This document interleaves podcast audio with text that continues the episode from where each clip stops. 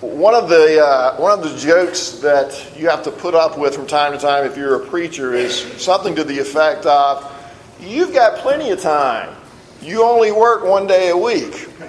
And um, you know, if I'm if I'm cranky or kind of hangry, uh, I might give you a little side eye for that remark. But but ordinarily, uh, you know, I kind of think it's funny too, and I even tell that joke myself about myself because the longer I've been in ministry the more I've realized that, that the pastorate is just a weird job. Uh, and that most people don't understand what we do, and, I'm not sure I always understand what I'm doing.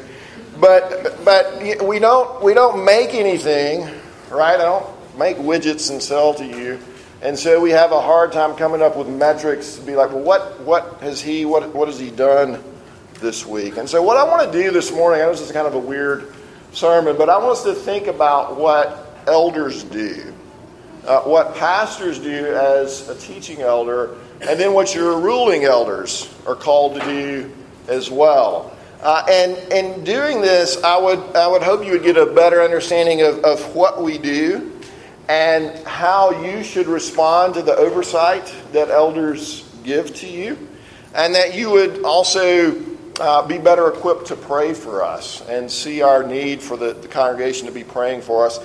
And I hope, hope you'll conclude, um, uh, to steal from the words of Colonel Nathan Jessep, that you want us on this wall. There's like five of you remember this movie now.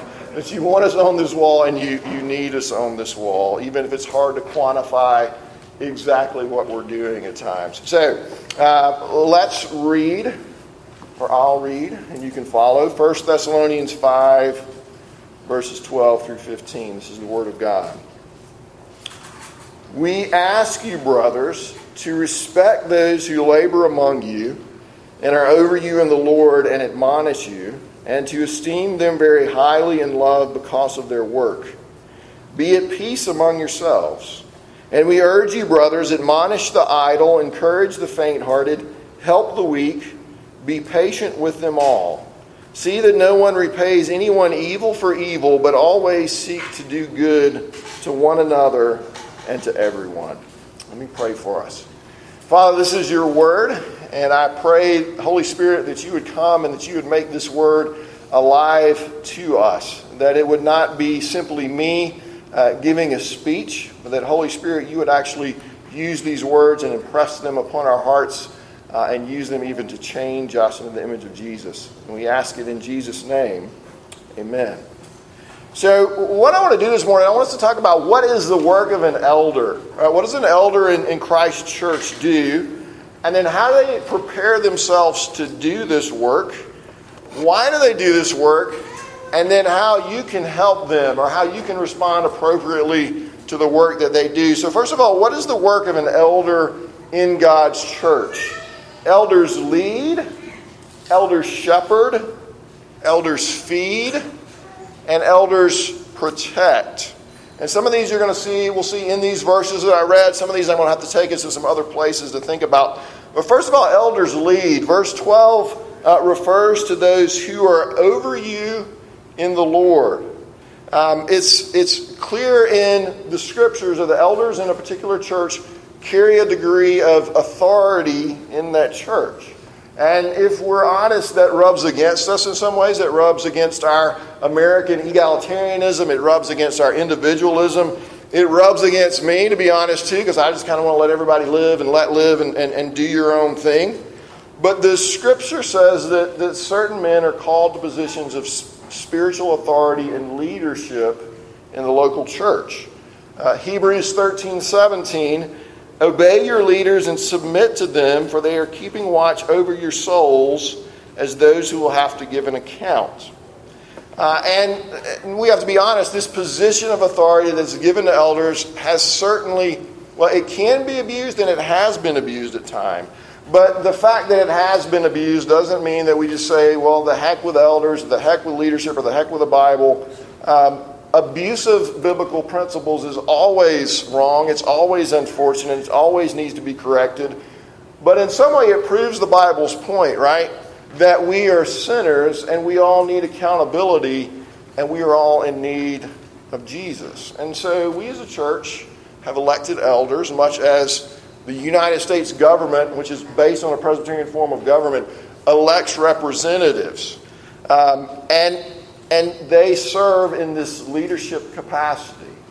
And really, if you think about it, it's a two way street. Uh, elders watch over us, but the flock has to keep their elders accountable uh, as well. well. Well, what do elders lead in? How do they lead? Uh, 1 Peter 5 says that elders lead by being an example. By being an example. And so, one of the most important ways in which elders lead is through their character. If you read the qualifications for elders in 1 Timothy, uh, uh, let me read this. The saying is trustworthy. If anyone aspires to be an uh, to the office of overseer, he desires a noble task. Therefore, an overseer must be above reproach, the husband of one wife, sober minded, self controlled, respectable, hospitable, able to teach, not a drunkard, not violent but gentle, not quarrelsome, not a lover of money he must manage his own household well with all dignity, keeping his children submissive. For if someone does not know how to manage his own household, how will he care for God's church? He must not be a recent convert, or he may become puffed up with a conceit and fall into the condemnation of the devil. Moreover, he must be well thought of by outsiders, so that he may not fall into disgrace, into a snare of the devil. Now, here's what's interesting about all of that. Like, that's the job description for elders. And hardly any of those things are things that they do. Almost all of those things that Paul talks about are description of an elder's character, which is why I think one of the most helpful bits of advice a young pastor can receive is make the man, not the message. And that's an overstatement, perhaps, but the, the thought behind is you are going to become a godly man, and the, the preaching is going to take care of itself. God's going to take care of that. And so elders lead by setting an example. And that fits in with what we talk about as a church in terms of the learning process of discipleship. The discipleship is not just teaching, although it is teaching, but it's also demonstrating and living out a godly life, showing what it means to follow Jesus Christ. Uh, that said, elders do teach. Elders are to be able to teach. Our ruling elders are to be able to teach. Your, your pastor is called specifically to teach. And so uh, that's part of, of what that's part of how we lead. We lead by teaching. We lead by uh, making disciples.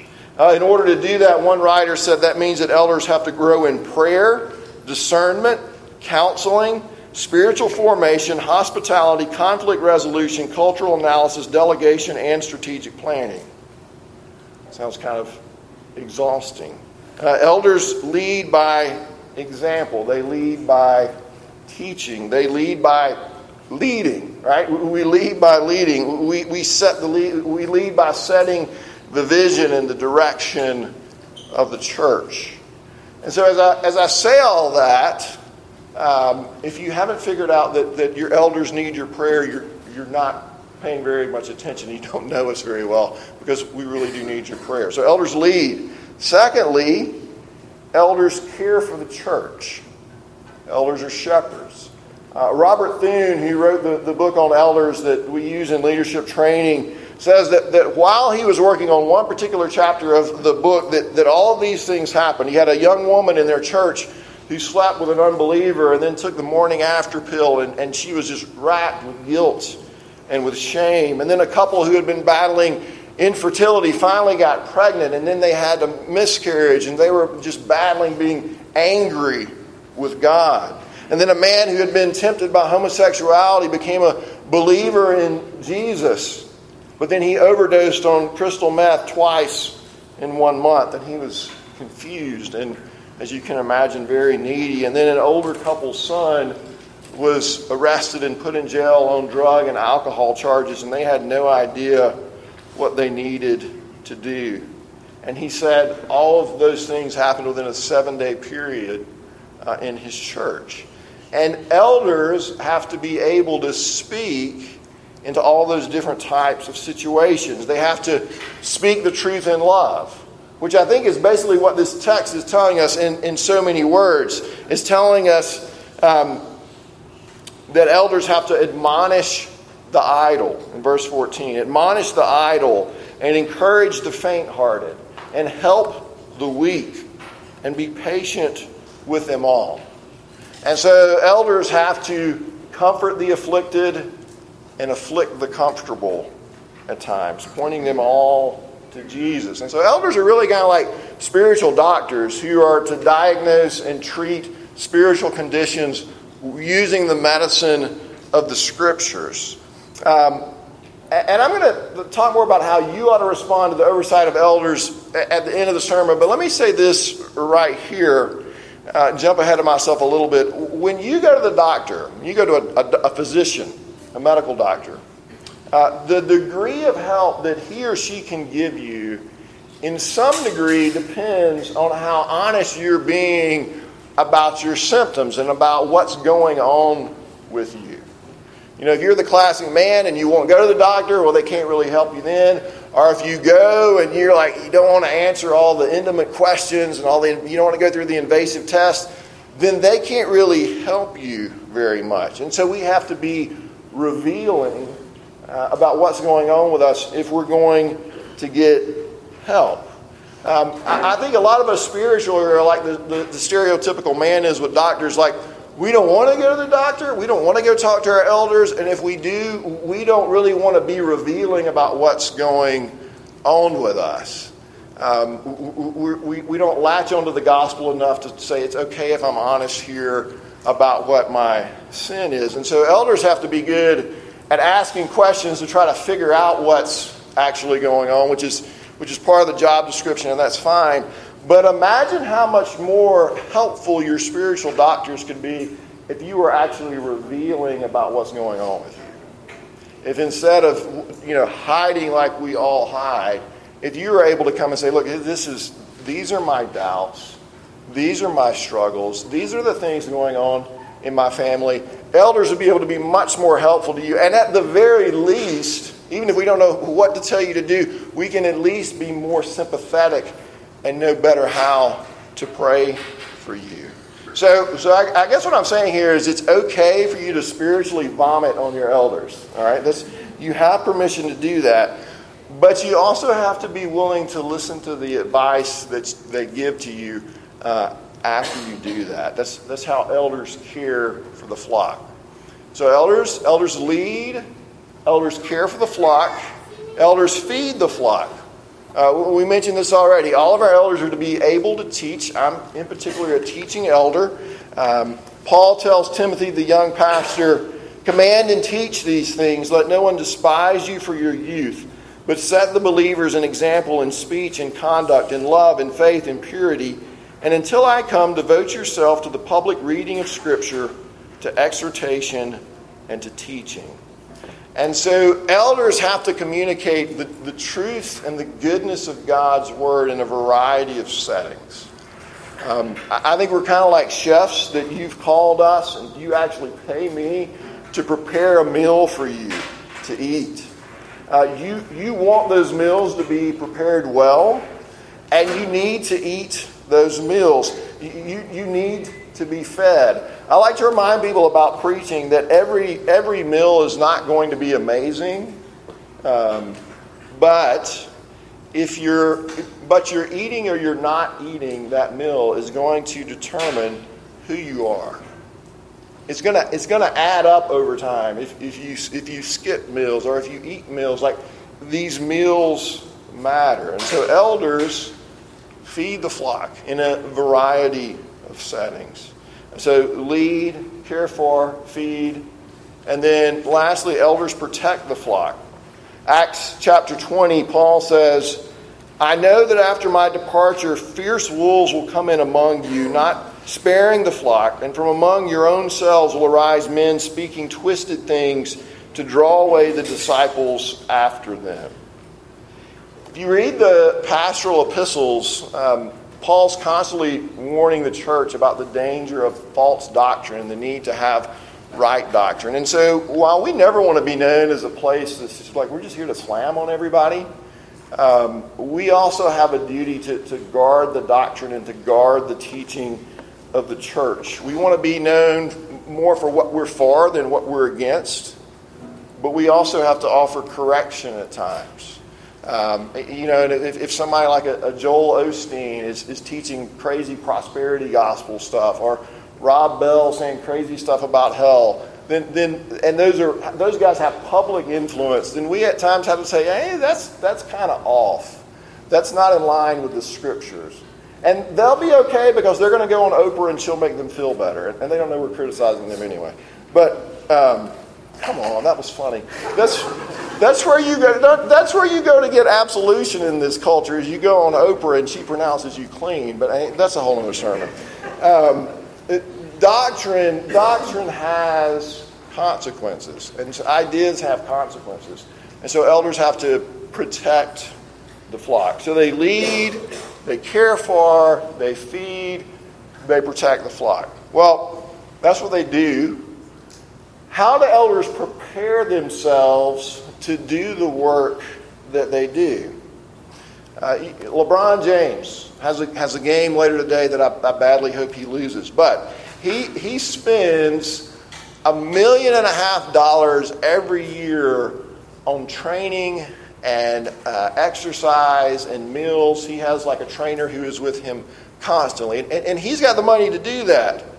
Um, but he knows, why does he do that? He knows that his performance on the court is largely, by deter- is largely determined by how he prepares himself off the court.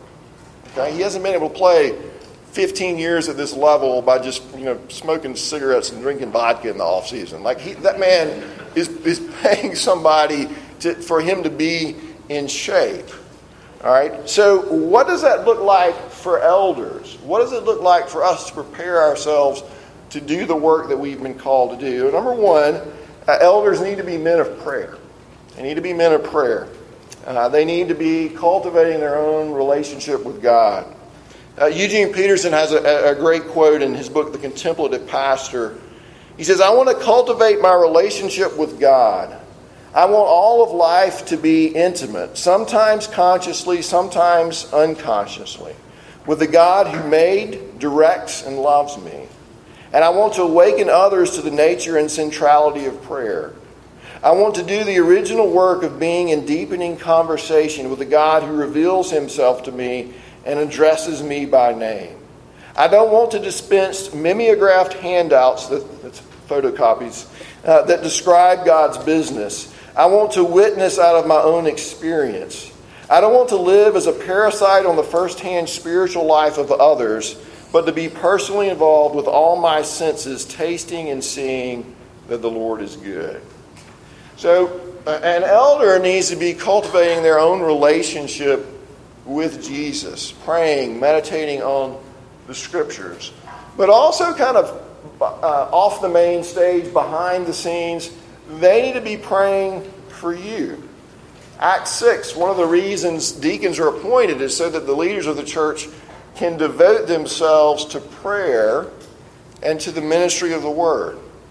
Uh, Martin Luther once said, I've got so much to do today that I'm going to start by praying for three hours. Uh, and it's said that, that his habit was to pray four hours every day. One of my seminary professors one time, in, in a way that was pretty uncharacteristic for him, pretty much challenged our manhood if we were not praying for at least an hour every day. He's like, that's, that's the bare minimum if you're going to do this. And so, of all the places that you need your elders on that wall, I think prayer is one of the most important and, and probably one of the most underestimated. Uh, we underestimate how important it is because it's it's just prayer, right? And and we need action.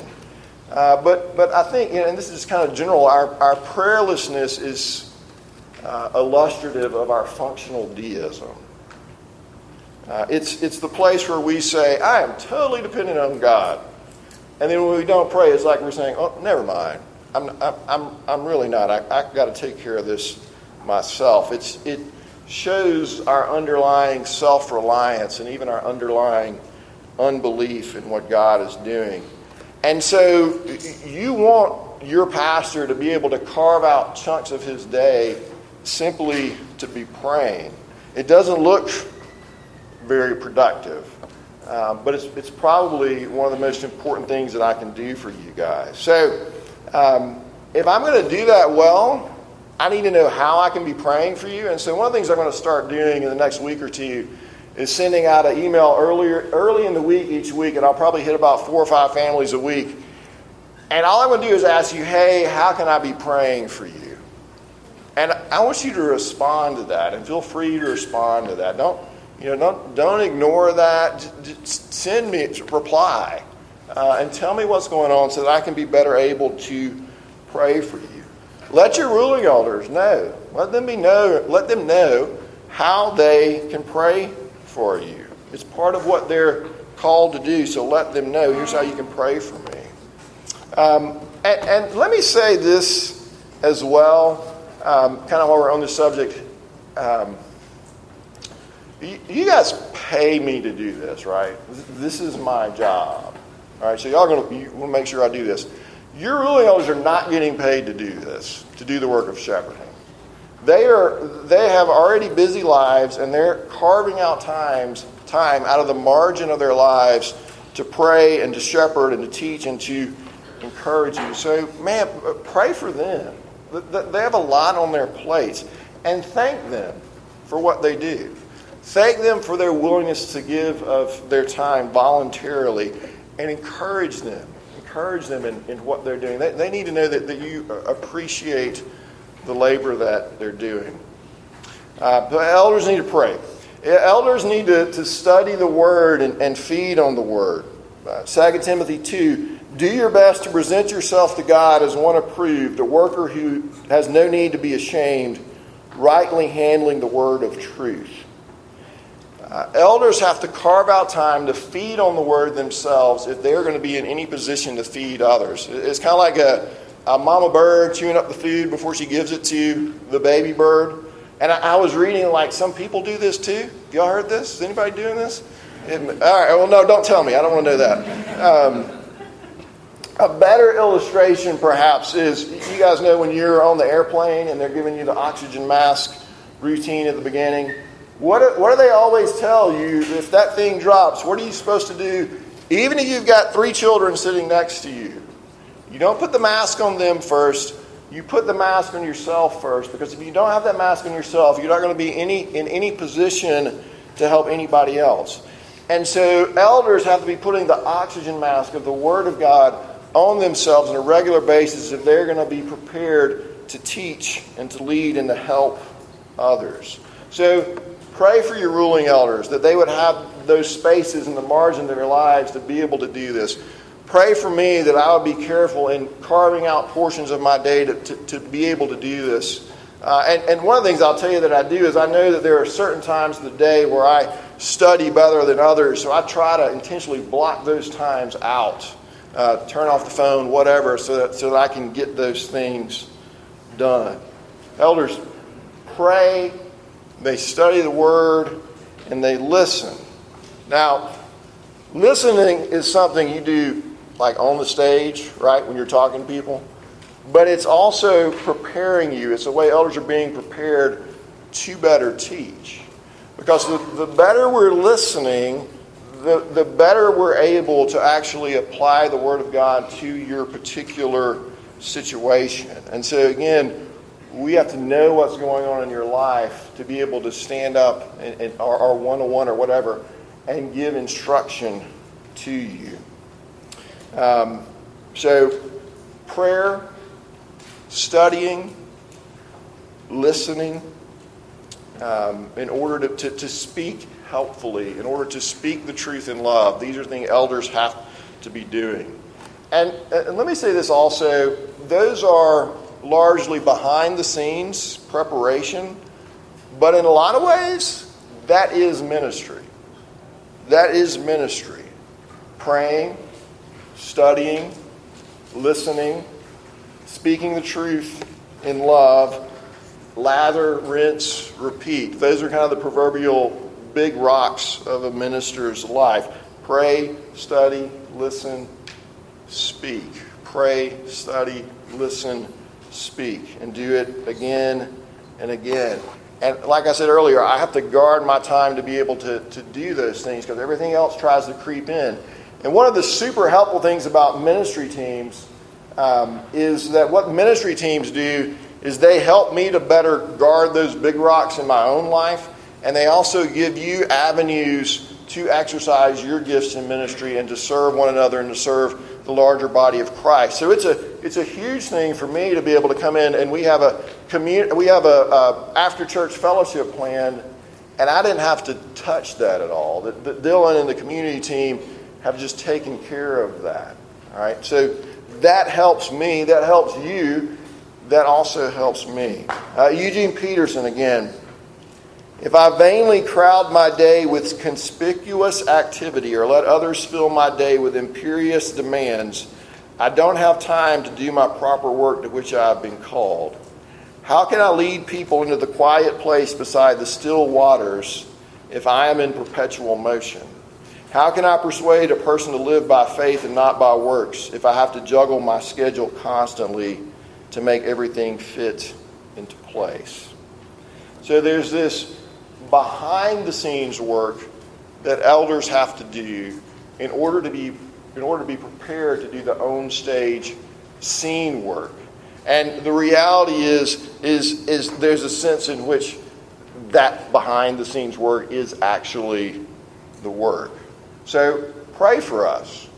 Pray pray for me. Pray for your ruling elders that we would have the margin to actually give attention to the work that nobody sees. All right? Because that's, that's some of the most important part. Now, why do we do this? Why do we do this? Why do elders do the work that they do? Number one, they do it for God's glory. Uh, that, that God would be honored and glorified and worshiped, that, that the goodness of Jesus would be seen. And secondly, we do it that, that you might become more like Christ.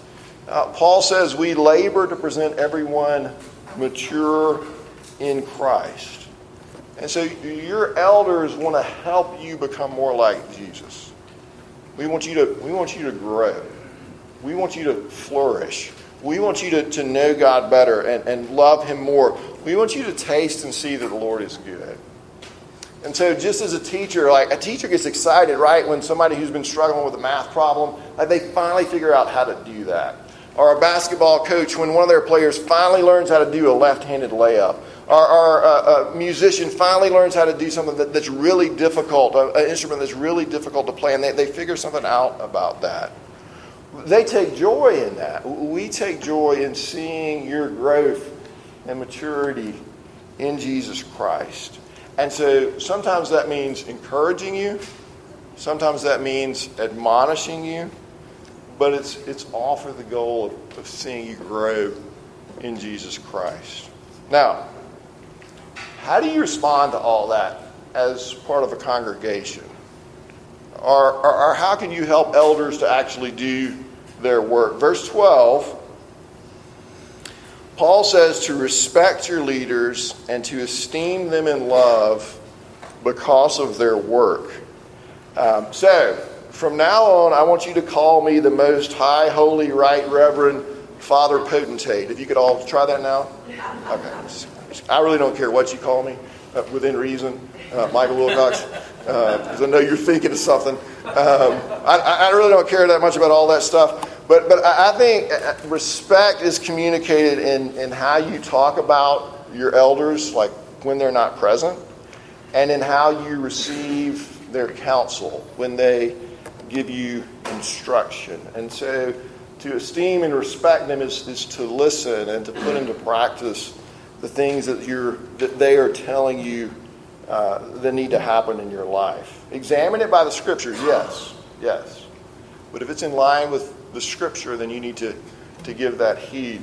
Uh, John Calvin interestingly said that the respect that's to be given to elders is not so much for them but it's for the good of the congregation because congregations actually grow better and flourish when the congregation as a whole is making a practice of, of giving respect to their elders. And then Paul says to love your elders.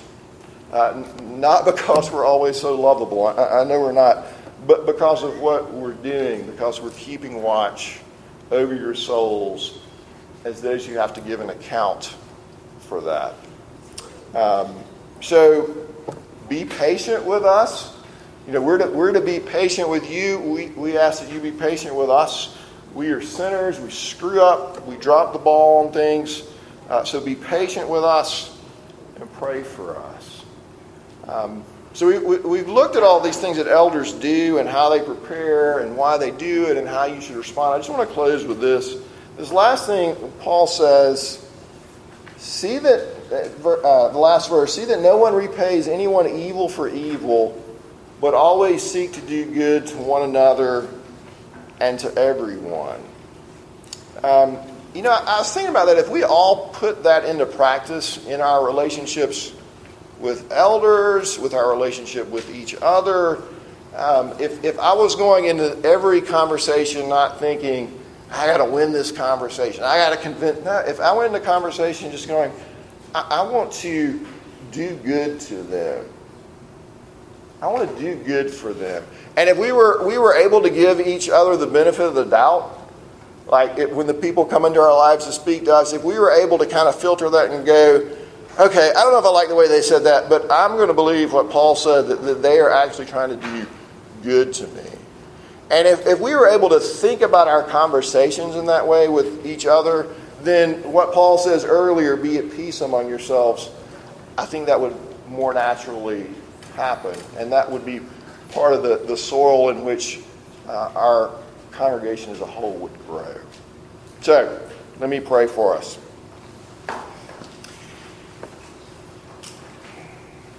Father, thank you. Um, thank you for the church. And thank you for the, the leadership structures you put in place in the church. And I, I pray for those of us who are elders that we would do our jobs well, uh, that we would be loving and encouraging, but also not afraid to correct when correction is, is needed. I pray that uh, those who are elders would be careful to be nourishing their own walk with you and be careful to listen to the things that the congregation as a whole is saying. Father, help us as a congregation to, to respect and esteem and to love those uh, you have placed over us. And, and make us especially careful, Lord, uh, to pray for them. And we pray it all in Jesus' name. Amen.